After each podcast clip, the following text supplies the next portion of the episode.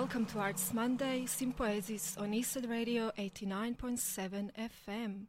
This program takes place on the Gadigal land of Eora Nation, traditional custodians of this land, and I pay my respect to the elders, past, present, and yet to come.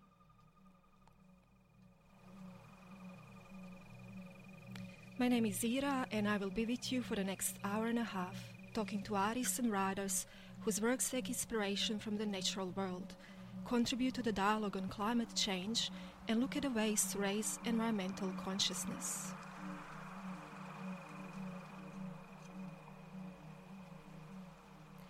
I will soon be on call to author, professor, deputy director of Sydney Environment Institute, Danielle Celermajer, to talk about her recently published book, Summertime, written in the shadow of the 2019 2020 Australian bushfires.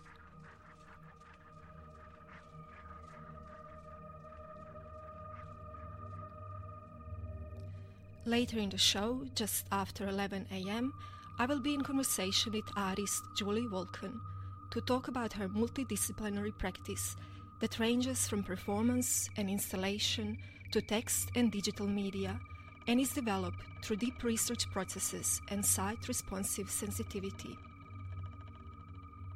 Her current projects are developed in response to the personal experience of a wildfire that swept through her shared homeland during what became known as the Australian Black Summer. We will find out more about all this just after 11 am when I will be on call to Julie.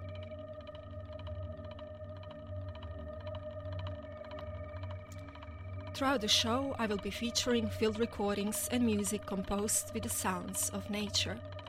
What you're hearing at the moment is Cricket Voice by German Canadian field recordist and acoustic ecologist Hildegard Westerkamp.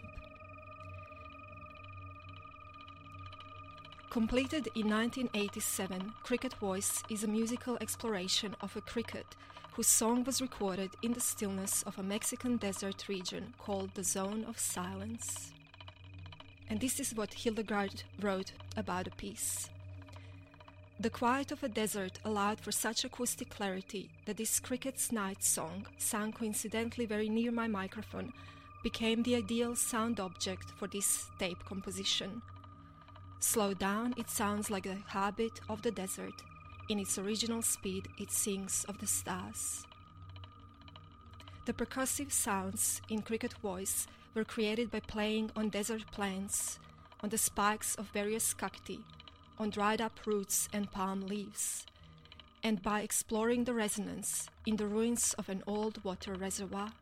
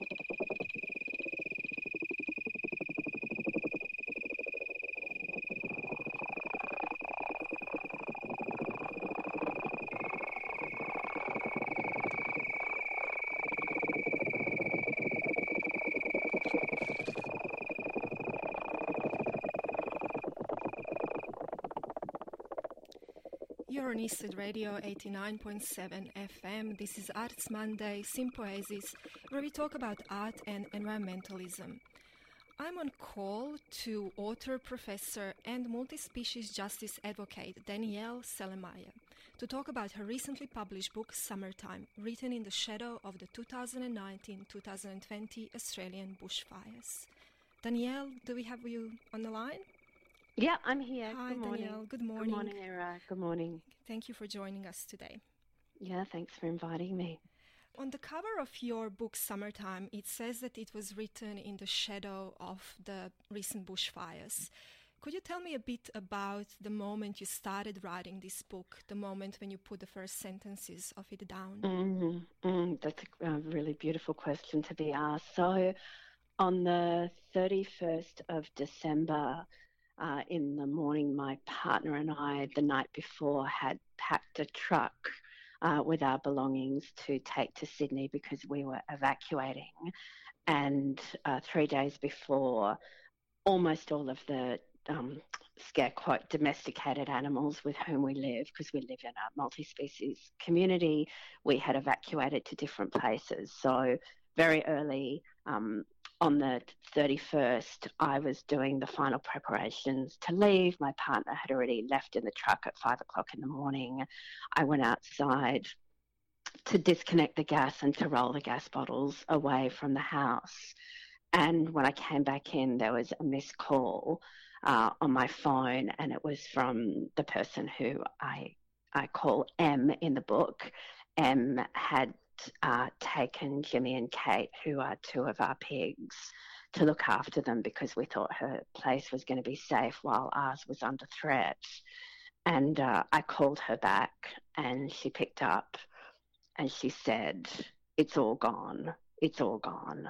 Uh, so she was outside Cobargo. At that point, we hadn't known that the fire was going to come to Cobargo, but of course, now we know that that's the case. Uh, so I um, called my partner in Sydney, then went down to look after some of the animals who had been evacuated nearer where we lived. And when I was driving back, I stopped in our local town, which is a beautiful little ta- tourist town on the south coast of New South Wales. And the town was full of people who were going about, you know, their holiday business, eating gelatos and having coffee on the sidewalk cafes. And as I drove home, there were some other holidaymakers who were on their deck chairs with glasses of white wine on the river. And I was overcome by what I perceived to be this vast chasm right through the heart of Australia between those of us who were literally with the fires at our door and in the truth of the unfolding climate catastrophe and those for whom it was still abstract. And so when I got home, while I was waiting for my partner to get back before we left, I sat down and I wrote the first piece that ended up in summertime uh, several months later.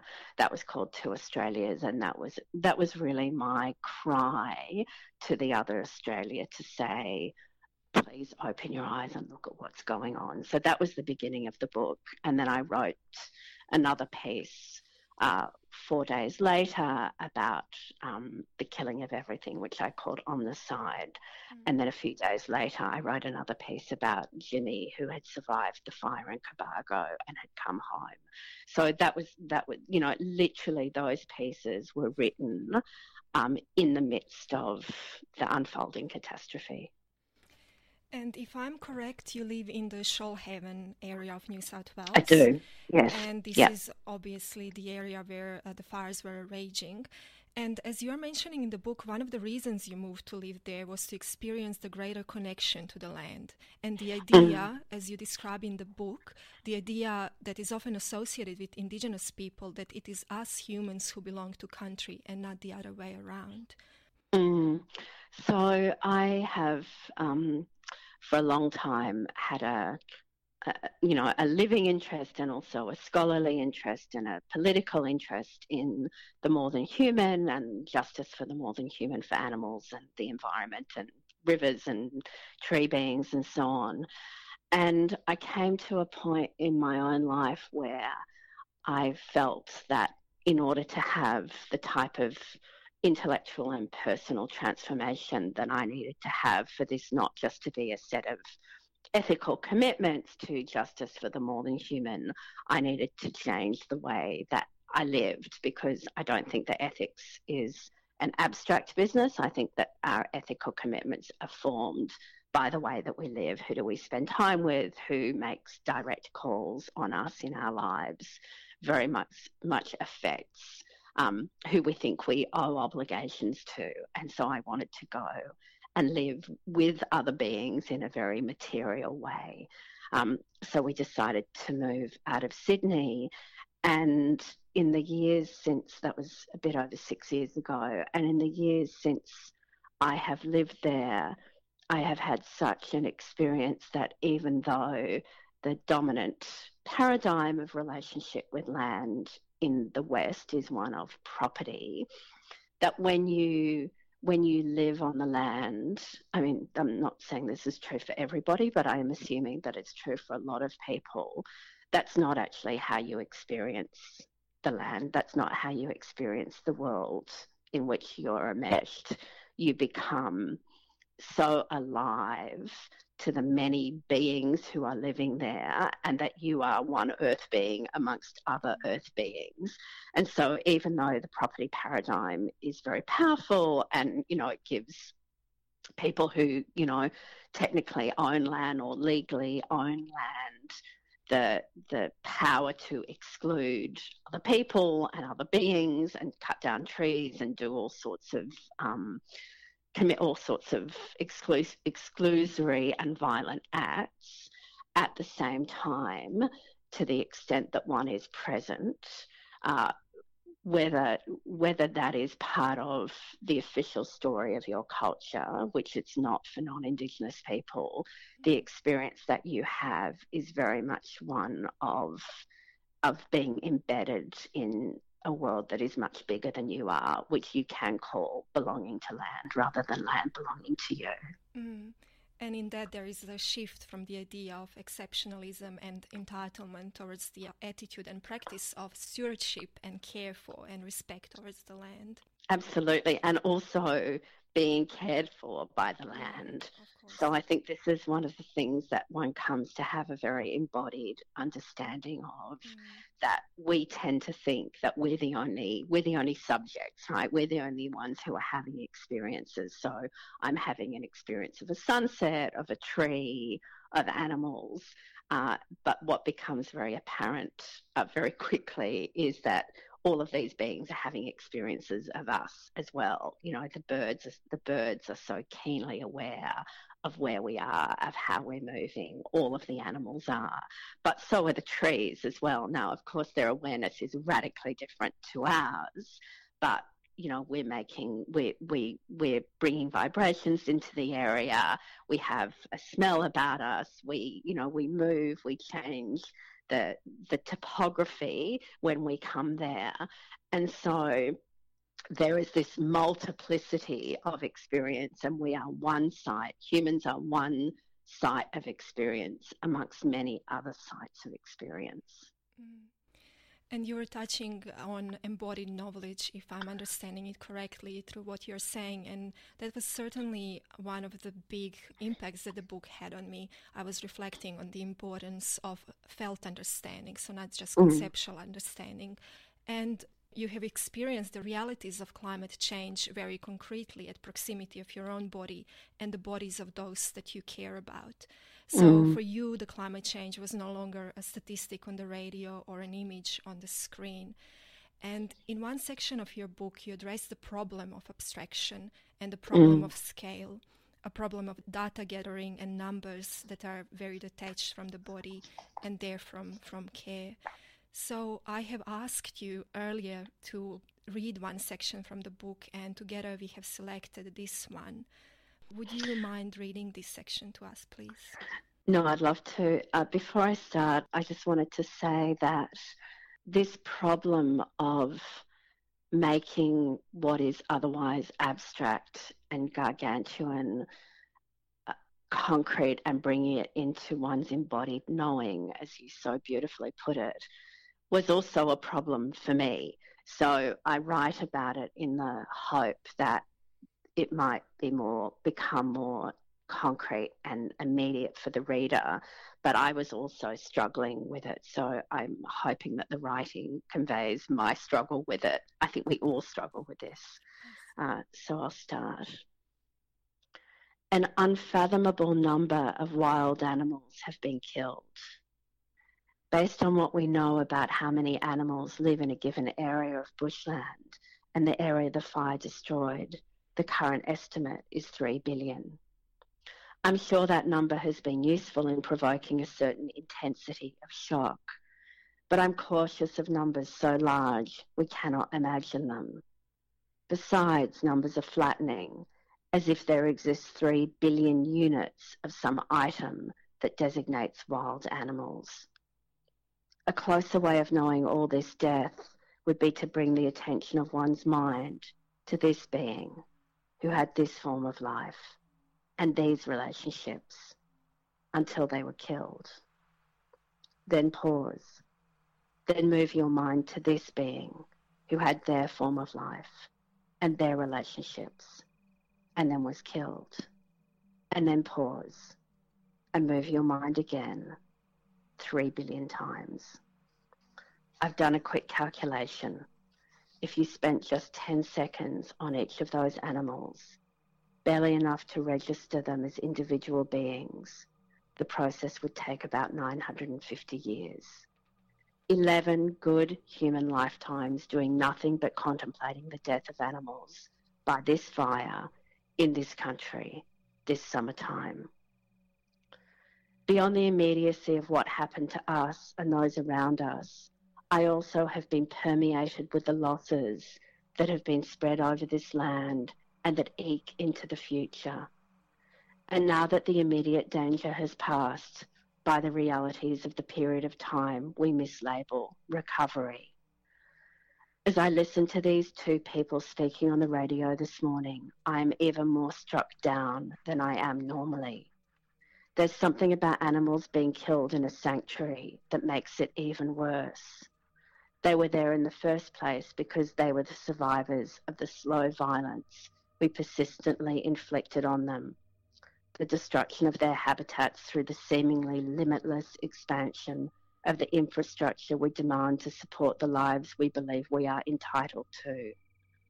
Our careening from place to place in 2,000 kilograms of metal across the paths they need to take to reach water or food, shooting them for sport, shooting or poisoning them because they compete for food with the animals we are growing to feed ourselves, draining water from the rivers that nourish their habitats and where they quench their thirst. A few who survived these myriad varieties of slow violence found protection, safety, on a few cut out bits of land we left for them. Then there was our fast violence, the violence of the fire. Sanctuary over. It's difficult, but perhaps we ought to at least try to imagine the anguish that those few of us who have dedicated our lives to creating sanctuary are now experiencing. Connecting with their first person experience might take us one step closer to the animals whose anguish may be, for many of us humans, too far a stretch, schooled as we are in the arts of human exceptionalism. Now, the woman conducting the interview is speaking about the enormous grief that people in the cities are feeling about all of this death. Can you give them some reason to hope? She asks. She's a fine journalist. I love to listen to her, but this enrages me. I've read the social scientific studies on the positive role that hope plays in healing and resilience, but I remain suspicious of the word hope in the mouth of a culture that assumes that progress and improvement ought to be and will be both endless and guaranteed. It's not that I advocate hopelessness, which has its own action leaching pathologies. So long as we insist that hope is a dimension of action and not a feeling about the world we are passively contemplating, I'm willing to embrace it.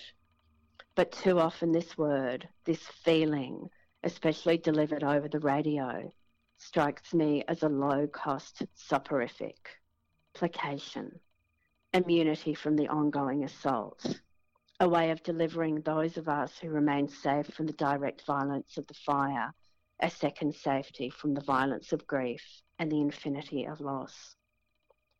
It is an essential ingredient in the plotline of every popular movie. Conflict, loss, or violence, accompanied by intense grief or fear, an uncertain future until a path opens up, tension of which of the paths we will choose, the right choice taken in the nick of time, closure. If I were making a movie about this summer, I would insist that we stop shooting at the point of an uncertain future, at best at the point of tension over which path to take. Even the animals who survived our fires are now dying as they search, futilely, for food that has also been incinerated by our fires. The movie would probably not get funded. Who would want to watch it? Mm. Thank you very much for reading that. In it, you're also addressing the possibilities that lie between climate despair and climate hope, mm. which is another very big theme of the book. Could you tell me a bit what is in between of those two in your view? Mm. So it seems to me that the dominant imaginaries or the, the frameworks that circulate for how we, we in the global north uh, imagine, think about climate change futures are that are rather polarized. So there's either, you know, the business as usual, everything is going to be fine, nothing to see here, or there is the imaginary of hope. There's going to be a techno fix. There's going to be some sort of uh, magical technological intervention that is going to get us out of this. Or there's the doom, despair, apocalypse narrative. And if I just take those last two, the the narrative of techno techno intervention and hope, or the narrative of doom, despair, and apocalypse, even though they seem uh, polar opposites, they have a similar structure in that both of us, both of them, create this fantasy in which we can leap from the anxiety and the uncertainty of the present into a settled future, where that future is either one of reassurance or it's one of devastation. What both of them avoid is what I think of as the muddy temporality of where we're actually going to be between now and then, right? You don't move from now into some imagined future. You move through tomorrow and the next day and the next day. And it's within that temporality in between now and some imagined future that all the difference is going to be made. It is neither going to be all okay. It's already not all okay. You know, for those who live very privileged lives of immunity, it may feel like it's okay, but for uh, billions of people in the world and for billions of animals and trees and rivers and soils, it's already not okay. There is already climate devastation. Um, and whether it's going to be apocalyptic or not, I'm not in any position to say. But in between those two poles, there is enormous territory for how many will die, how will those who die die, how will those of us who are surviving care for those who are dying, how will we care for each other? All of those questions are yet to be determined, and they will be determined in what what is that time in between now and the future. And that's where our capacity to make a difference lies, not in fantasizing what it's going to be like. Mm-hmm. And also in taking responsibility, as you write in the book, we shouldn't be talking about these environmental disasters and thinking about them in terms of tragedies, but something else.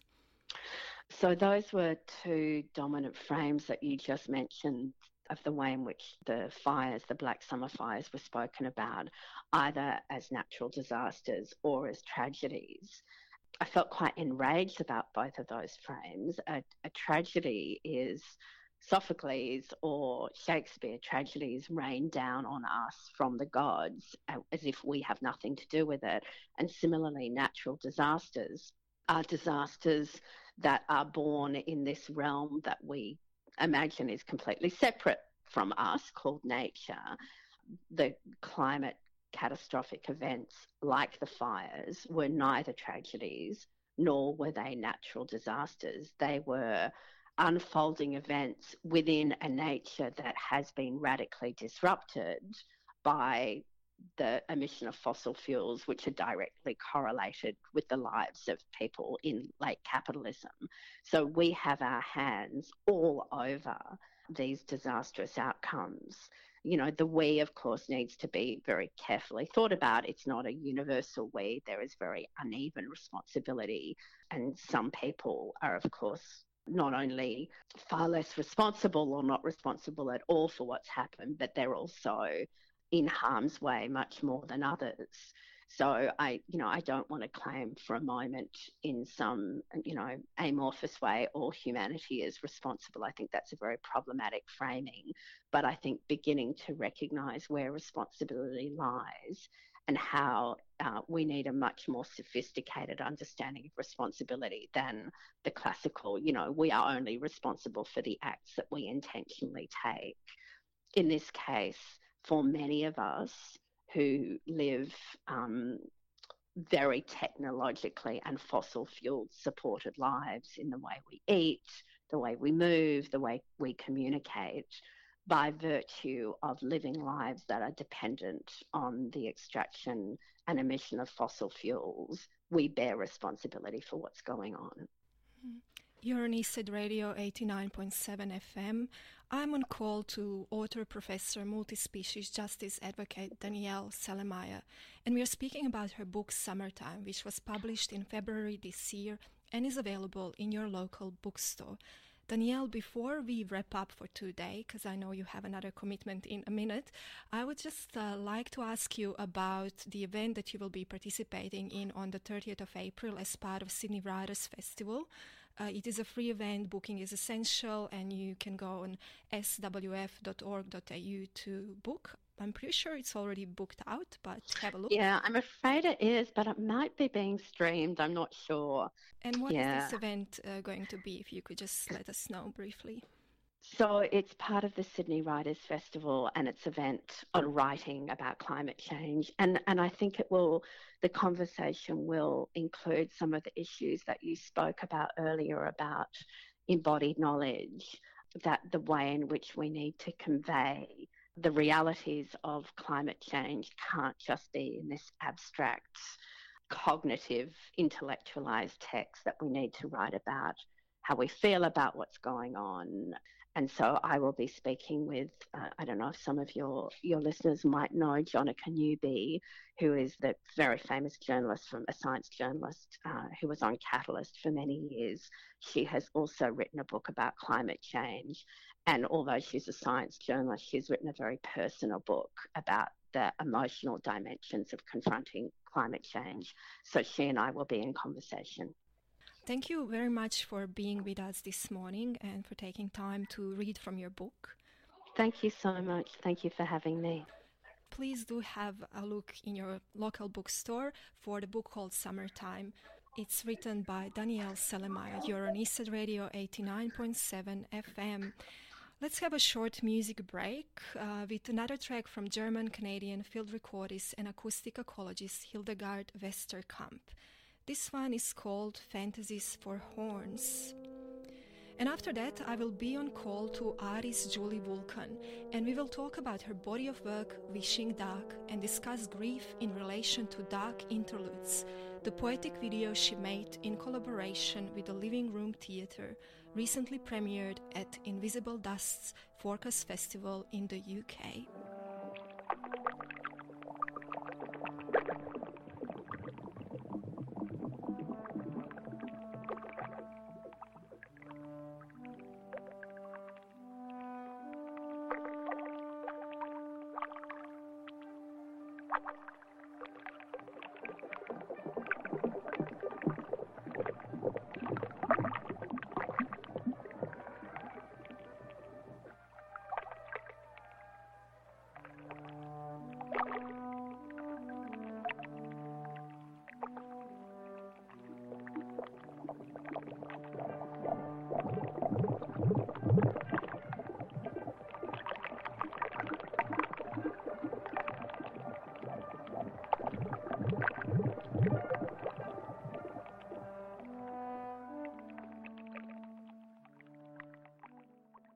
Eastside Radio 89.7 FM.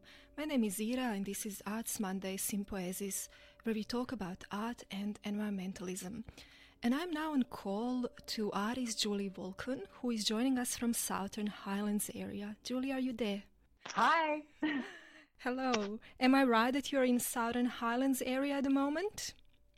Yes, that's correct. I'm just um, uh, in a little village that uh, is between what is the national um, bottom of the Blue Mountains National Park, the Nattai, and the Bargo um, conservation areas. Mm. And what is it like right now? What is the weather like? What are the colors like? What are the smells like?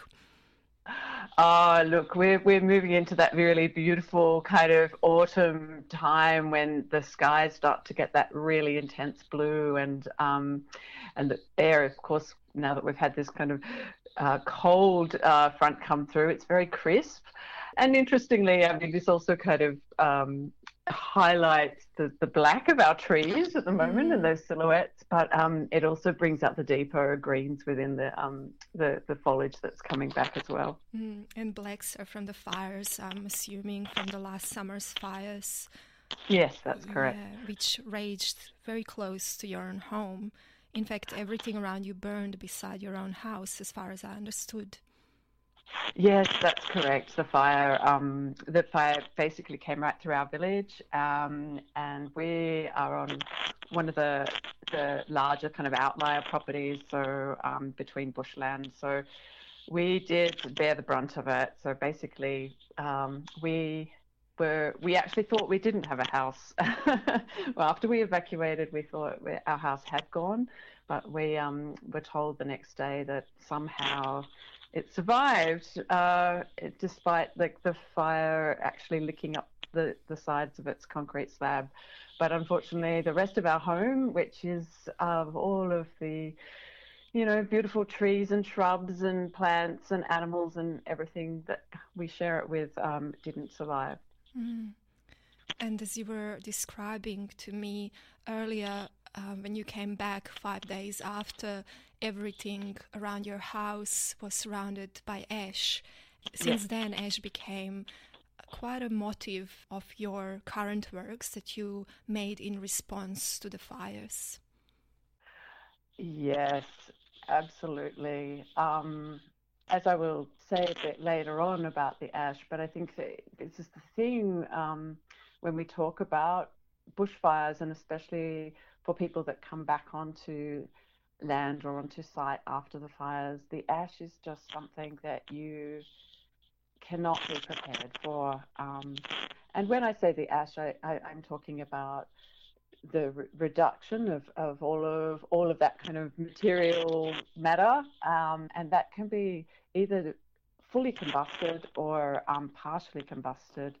So a really hot fire will will actually um, burn burn material right to a, a, kind of a white ash, and and and this is what not not necessarily a good ash to, to burn down to. What you if there is going to be fire, you want it to be more a dark ash mm-hmm. and a, and a less combust fully combusted and of course, in many of the, the places across Australia that burnt very hot, we had a lot of white ash.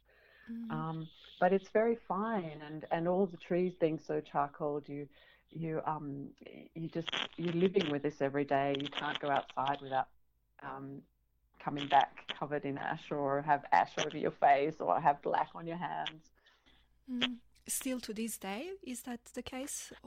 No, not not not so much anymore. I mean, of course, when we uh, when we're moving around the trees, or if we're still because we're still um, having to kind of clear away debris as it falls from the trees. So a lot of the trees that are not um, uh, that have been killed by the fire, they're still dropping their larger branches from. And when I say branches, I mean that canopy branches from the very top.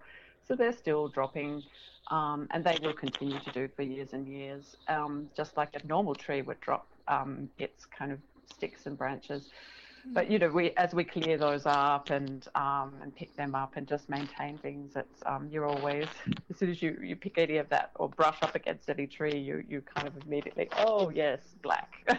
mm. and what was the first piece that you made in response to this uh, event of fires and uh, being surrounded with the ash? I don't know whether it's the first piece, but my first artistic response was pretty immediate. We got back into our home um, after waiting, waiting to ha- get the all clear because there, there was checkpoints and everything was um, people couldn't come back onto their homes until it was deemed safe. And um, so it was about two days, and we, we managed to get in at about seven o'clock at night, and we raced in. And I had my camera with me, and I knew it was going to be bad. I knew I didn't know how I was going to feel. Um, so when we arrived at our our home, um, we couldn't drive down our drive. One of the um, electric poles had had burnt and was like um, collapsed across our driveway and was still burning um, or smouldering, I should say.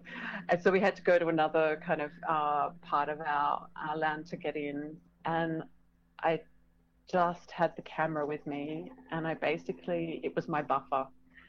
It was kind of the way I could process what was going on in a way that I just in a way that kind of made sense to me because I knew I couldn't process it at that point in time. And I think I think the the the thing that I said to people at the time was that that, that it's just like you're you're prepared to we you're prepared to not see the trees with their with their leaves, but nothing prepares you for the fact that the whole middle story all of those mid-story trees, all of those ground shrubs, nothing prepares you for that negative space, that nothing is there, and um, and that it's all just black and ash. So I think that the first, so why I say that is because I think that is what kind of um, jolted me right away, and I took so many photos just to trying to trying to understand this you know it's like it's like a complete disjunct you know.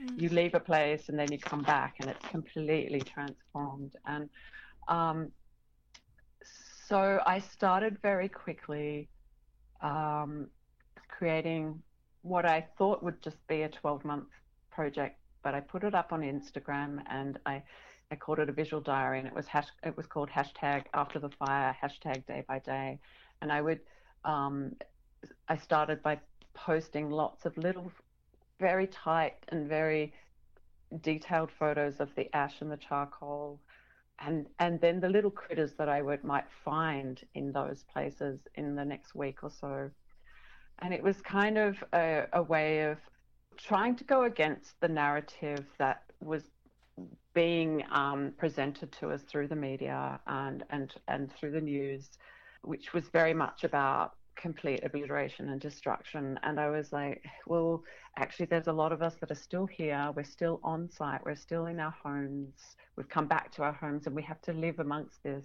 And we're, and a lot of things are still here. And, and trying to give this, this understanding that there is an ongoingness despite this mm. kind of incredible, you know, incredible destruction that has happened. There is still life and this was a this was kind of how I focused uh, a lot of the work from mm. there on.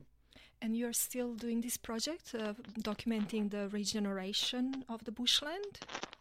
Yeah, uh, yeah, it's it's an ongoing thing. I mean, to pre to to give a background to that, I was doing it before the fire as well. So mm-hmm. little did I know that it would um, you know, I I very that was kind of my happy place as well was to just go into our bush and and you know watch and look and, and document and kind of uh, observe. So it, it, it was just another it was another version of that and but it became much more urgent obviously because I really wanted to understand part of it was to understand what was happening in this aftermath and and and also very much about like how to care for that so you know my partner and I when we came back onto onto this land, we were very much like it has to be about how best we can support this place and care mm. for it and, and give it what it needs and allow it to do what it needs to do right now and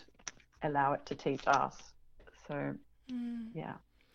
Talking about. Um, so, sorry, yes, continue. Sorry, I realized I didn't answer your question properly. Um, the the project on Instagram did go for 12 months, um, and then I I kind of said, okay, now that will continue. My Instagram account will continue and just be what it normally is.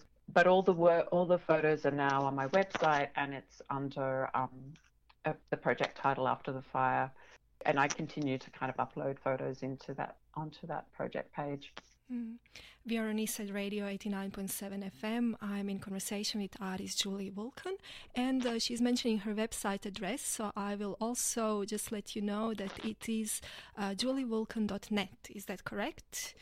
That's correct. And then, if you have a look at the project called After the Fire Day by Day, you will find out more about this visual diary that Julie is just mentioning to us coming back to ash and also you were talking about care. So um, in january i believe this year as was it this year? Yes this year. As part of sydney festival here in paddington reservoir you were performing a ritual called rescript and it included 75 piles of ash that you brought from your home. Could you talk to yeah. me a bit about that and whether need for care was part of that performance as well that work was actually um, a work that I was invited to present by Danielle Celermajer, who we just heard from, and Michelle St Anne, and as part of the Sydney Environment Institute's program for Requiem. And I think for me, the work actually had been brewing brewing inside me for for most of last year and i always knew i would make a work with the ash from this land. I just hadn't worked out when or where. So when the invitation came, it was it was the obvious um, obvious place. So the work I think was not necessarily. No, I think it, it, yeah, it was care in terms of honouring, honouring the species that had been lost on this place, but also by extension everywhere. And I really wanted to focus on that loss, the non-human loss. And I mean, Danny has, we just heard Danny talk a lot about this as well. Because I mean, we all we we know the human loss, we know the human extent of it, but it's very hard to find a way into giving a platform for acknowledging that non-human loss. Mm. So I that was very important for me, and and you know the ash you cannot, we could not walk. And in fact, it makes me kind of a little bit emotional now talking about it, but you cannot walk on a place post fire and not believe, not un, without understanding that you're walking on the remains of the bodies of little tiny critters from spiders to like very particular species of plants to larger animals that just couldn't get out and you cannot walk on the ash without understanding that. But at the same time i didn't want that to just be about a finitude because to me it's not a finitude it's not the end. There has to be respect for that ash and that ash is very much a cycle and so that cycle is it you know as we know it goes back it creates a mm. sediment and from that sediment new things emerge. But we also have to protect that ash as well because there's a lot of things going on in that in that ground and under the ground. So to me, it was about that care in terms of acknowledgement mm. and care for the ash. And then also, it was absolutely a grieving space for that as mm. well. That grief comes in cycles. And I think that anyone who has lost someone close to them understands that, you know, it's always with you, but sometimes it, it kind of swells and then ebbs. So the work very much, I, I, I mean, I had to put a parameter on it, so I decided that the, the parameter would be around the number 75, which is the amount of days that the Green Wattle Creek fire burnt. And that's the particular fire that actually came through that our fire was associated with in Gundungurra country. So I, I named 75 species in that work. I was also wanting to acknowledge that the work was lasting for three hours, as far as I understand. So it's something that we could potentially call a durational performance.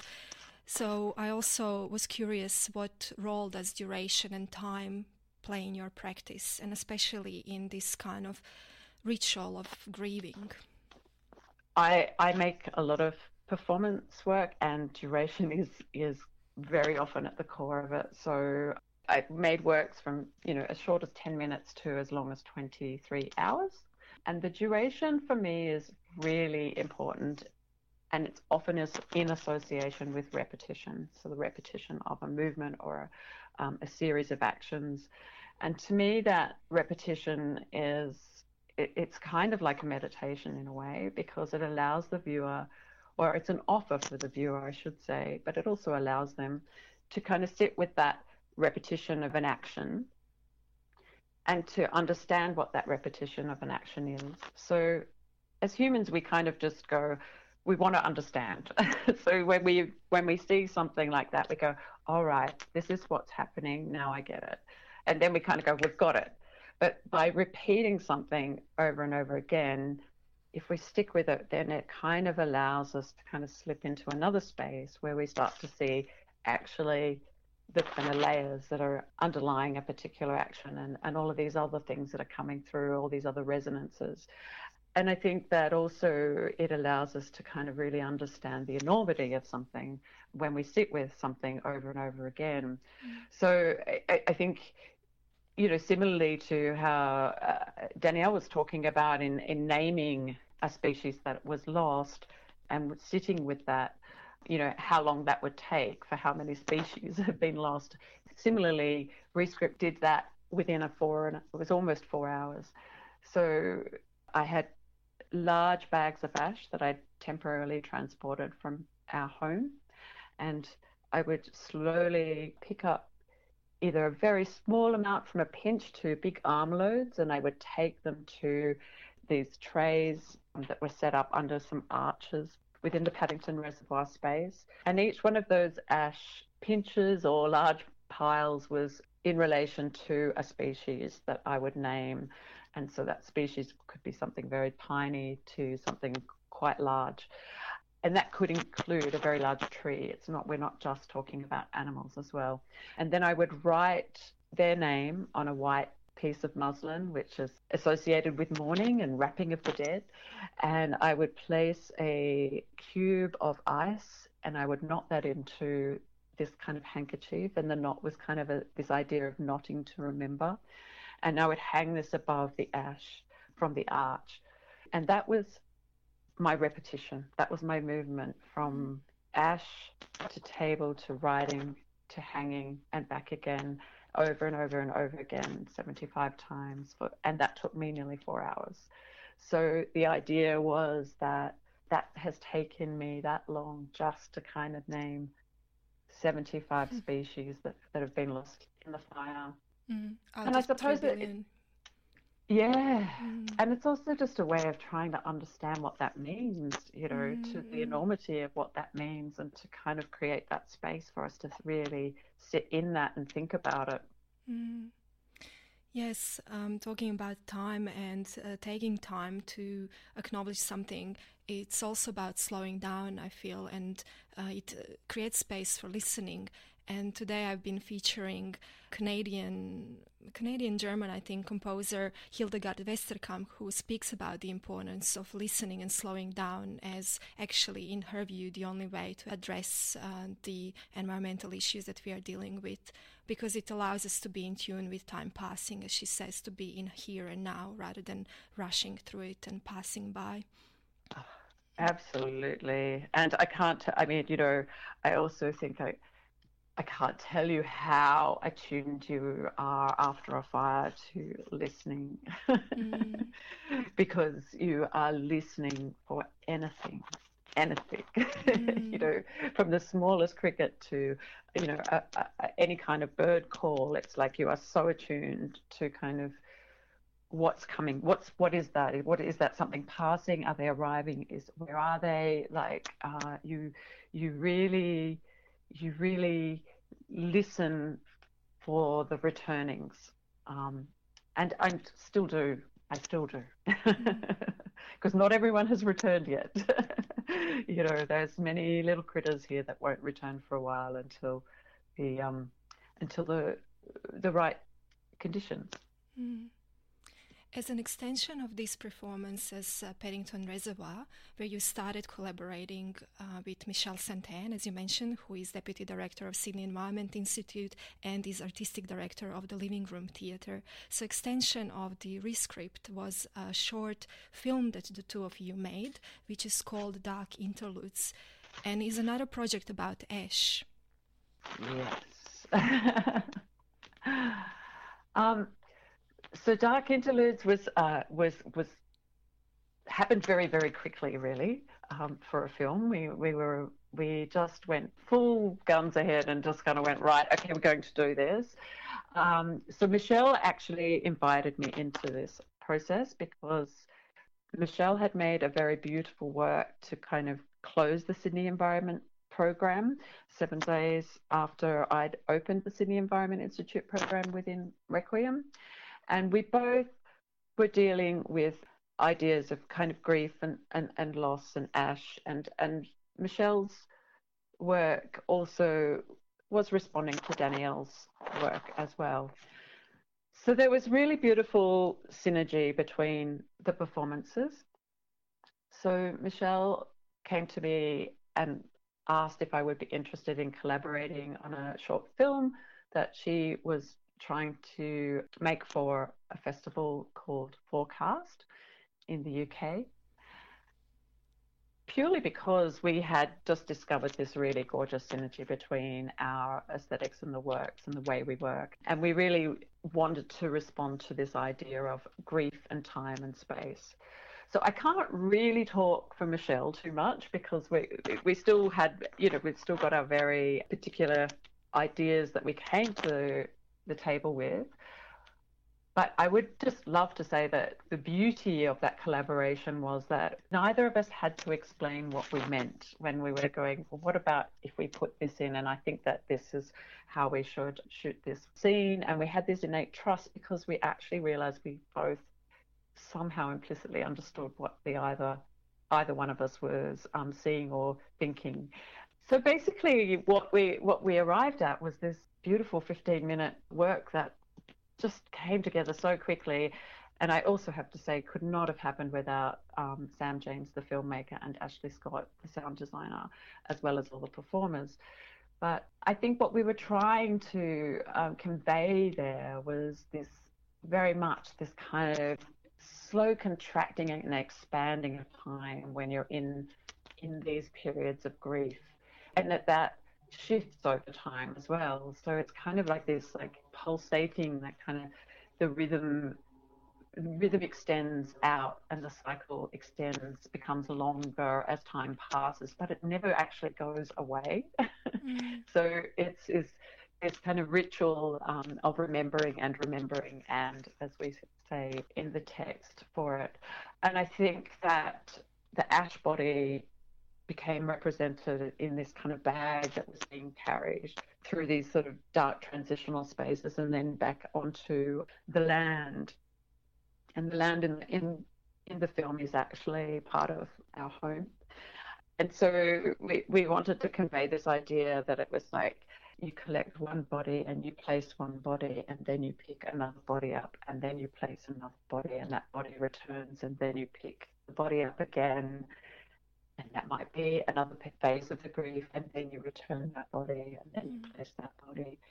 Mm. That was part of uh, part of the idea around that. There is much more, but I kind of don't want to talk too much for Michelle either. but this is kind of the overview.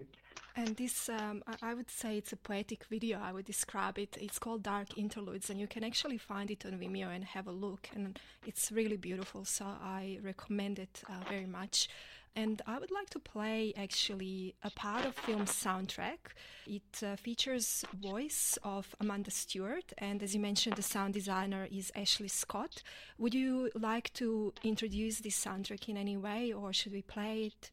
It's such a beautiful, beautiful piece with um, Amanda's work. Anyone that knows Amanda's work, she she is extraordinary. Her voice in Dark Interludes became became the voice of of the unnamed, the ones that have gone and moved on. And there, there's there is a performer in the film that is kind of represents that and brings that body or the, those unnamed bodies through that kind of um, liminal space or that transitional space. And in a way, she becomes the trees, the darkened trees in the in the last part of the film. So it's kind of, in a way, it's her voice. Mm. Well, let's have a listen at the soundtrack from Dark Interludes. I am uh, on call to Julie Vulcan. You're on Radio 89.7 FM. This is Arts Monday Sympoiesis. We'll be back with you shortly.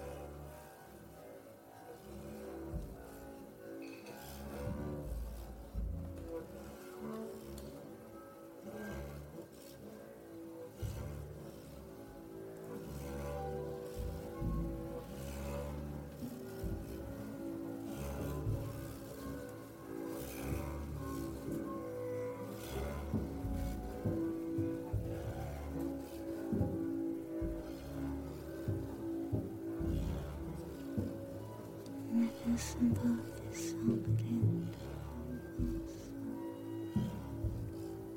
always isn't.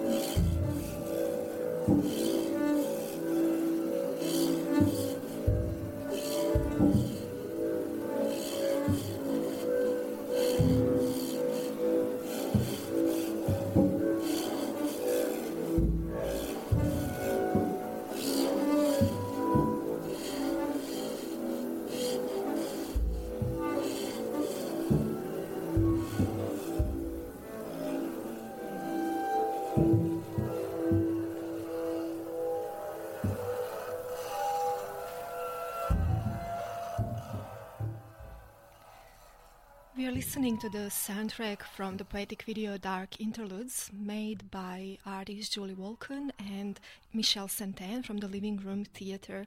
And it features five double bass played by Maximilian Altaluca, Marie Louise Bethune, Dave Ellis, Jack Emery, and Will Hanson, and the voices by Amanda Stewart and sound design by Ashley Scott.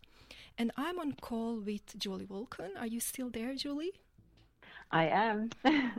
that is beautiful, that sound design, and the voice of Amanda is just stunning.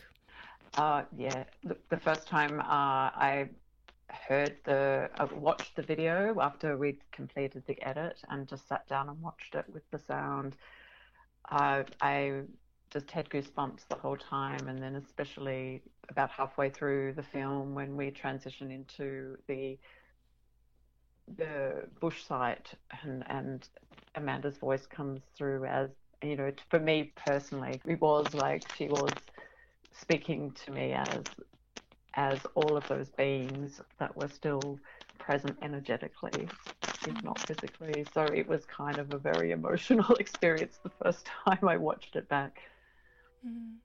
And I should mention that some of these musicians will be playing at the Sydney Arts and Community Centre this Friday and Saturday as part of the Living Room Theatre's Bottle Up Festival. So head to livingroomtheatre.org and you will be able to find out more about this event and how to book your tickets. The location is in Darlinghurst. Julie, I wanted to talk to you about your ongoing project called Wishing Dark, Nurturing a Dark Ecology, which is driven by an urgent response to our current position of light saturation. Tell me a bit about this. It's a big question. um, I think Wishing Dark needs to be prefaced with the fact that it started as a research development for a new theatre work back in 2011. And I realized as I was doing the research for this idea of a theatre, new theatre work, I had so many questions around the dark and darkness and, and what that means and and the effects of what I call the disappearing dark. That I very, very quickly realized that one theatre project was not going to do or answer all the questions I had. It was kind of like I'd opened this massive, massive can of worms. So I then decided that Wishing Dark would become the kind of umbrella title for basically at that point what I considered might be my life's work. I could just continue making work around this till the day I died because I just kind of basically thought it was it was there was so much there and so much to be kind of thought around. Mm. Um, and you said that the eh. work is investigation into human relationship, in the changing human relationship to dark that has been shifting over millennia. Can you describe yeah. to me a bit about these changes and what you have in mind there? I think there's all these mythologies and stories and mappings that we have made about our relationship as humans to the dark. And some of those have been about survival, rightly so. And some of those have been about, well, actually, no, they're all pretty much around survival when you think about it. So even navigating by the stars is about survival, it's about how we traverse a landscape. The stories we tell children not to go out in the dark at night because of the boogie monsters is also back in a time when there was a lot more animal life um, around and living in close proximity to humans that that is actually a survival and then we also have uh, these these developments of the those kind of grander narratives those bigger stories that are, that start to kind of fall into those legends and mythologies and religion and and then start to kind of I suppose fall into those binaries of dark and light and good and evil. Mm. So it's massive. But I wanted to kind of really come back to what it was that we were losing in terms of our relationship to the dark as contemporary, in our contemporary society, as modern humans who predominantly live in cities. Mm. And it is projected that, you know, by 2050, over 50% of the human population will be living in urban centres and that means that they will be living in light saturated environments mm. and will not have that same access or understanding of what that means to be in relationship with the dark. Mm. I was just uh, um, reading yesterday, actually, in Praise of Shadows, because you mentioned this book in uh, on your yes. website. And Beautiful. Tanizaki wrote this book in 1933, and he refers to this moment where he was wanting to go and watch full moon rising somewhere in Japan, I'm not sure where. And he went to this full moon festival, and around the whole section where the people were gathering, there were uh, it was all lit with lanterns, and he just walked away and said how you know the, the, the magic of watching the full moon in the dark was lost, and it made me think that electric lights or, or this artificial lighting is similar to what is noise or noise pollution to silence or to sounds of nature. Absolutely. And there are so many crossovers in that research space between uh, noise pollution and light pollution. There's very there's a lot of um, similar concerns and and I think the hardest thing about when you when you kind of enter into those spaces of light pollution and noise pollution, um, you know, at first they're not very obvious. Like people find it very hard to kind of understand what, what well what is actually the effect of that? Like uh, how is that really so detrimental? So they're very uh, they're very enigmatic spaces in some ways. And um, and, especially to get any traction in terms of um, political traction on or um, any notice in terms of how this actually is affecting us as humans. I mean, there is a lot of work done now around how um, overexposure to light is shifting our circadian rhythms, which is affecting our health and also um, possibly making us more vulnerable to various diseases or cancers, and um, particularly the blue light, which mm. is often the LED lights. So we're starting to get this research about how it's affecting us as humans and we've all experienced that that the you know the the new lights that are on the cars that everyone complains about the glare and how they kind of momentarily get blinded but what about our you know our fellow critters and creatures you know like they are experiencing these lights as well mm. and these temporary blindnesses and it's affecting not only um, migration patterns, which is something that a lot of research has been done around bird migratory patterns, turtle migrations, but it's also affecting our pollinators, it's affecting our insects, and there's so there's this massive, massive. Uh, um, nothing is in isolation, you know. Mm-hmm. And I think the other part of it is that we're also losing um, our access to this wonder that is the night sky, which in a way I think is so important for humans to kind of actually to keep us in check in some ways, to kind of remind us that we are, you know, part of a massive, massive, infinite universe and that we still need to be connected into that and be responsible to that. Mm. Yes. And it allows us to dream. The other that's the other side of it, isn't it? Dark allows us to dream. Mm. It allows us those ideas space. Yeah, I was thinking of dark in terms of uncertainty, and Danielle spoke a bit about that of being in this space of uncertainty rather than hope or despair, uh, the space of yeah. possibility as well but yeah. it's a natural actually state of being not to know what's next in some ways. Um, I will soon be wrapping up today's show. You're on Eastside Radio 89.7 FM. This is Arts Monday Sympoiesis. I'm in conversation with artist Julie Vulcan, and we're talking about her various bodies of work, and some of them were made in response to the recent fires, 2019 2020 Australian bushfires. And I will leave you today with another track by Hildegard Westerkamp. This one is called Beneath the Forest Floor. And I will ask Julie to actually lead us out of this show with a beautiful poem that she wrote that is called Ash. Julie, would you like to say something about it before you read it? And then the music will continue and the show for today is over.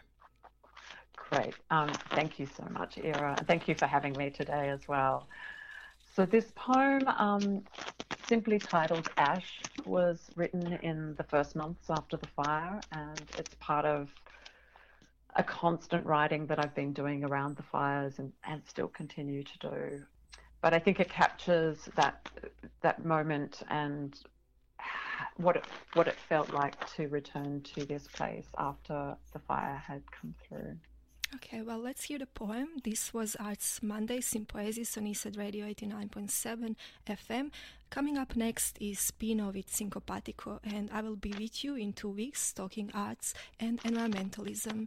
Have a good rest of your day, and thank you, Julie, once again for joining us. And this is Julie Vulcan with Ash.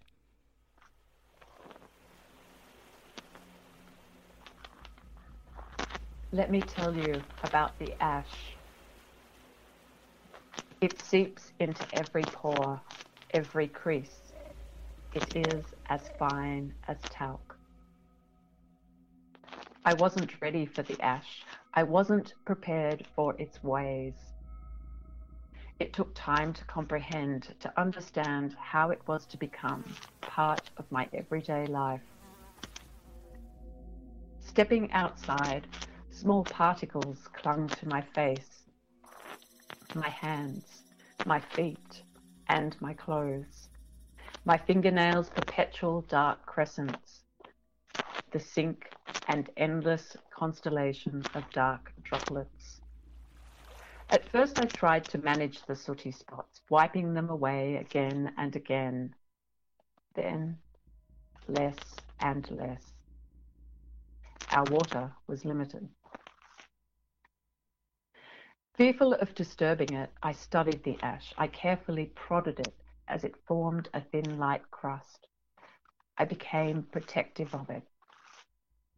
Not wanting to disturb or tread on it, the ash was holding everything in, containing it, waiting. And so was I. Slowly, I started to travel through it, choosing my paths carefully. It was difficult to avoid, it was everywhere the forest floor a canvas of thin white ghosts, imprints of fallen trees, and deep charcoal fissures of incomplete combustion. My feet sank softly into the carbon remains of the once bush.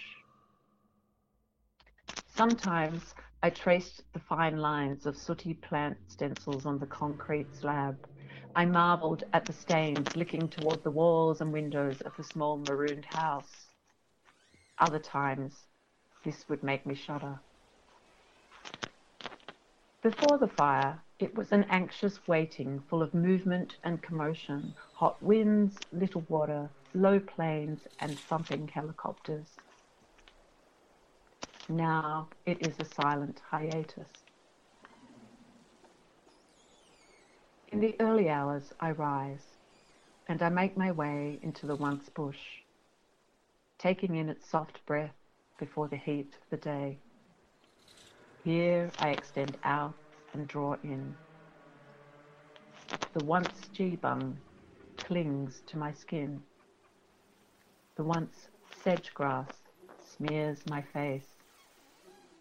The once wattle wafts under my nose. The once hakea ghost pricks my finger and the once thornbill gently nestles into the fold of my clothes.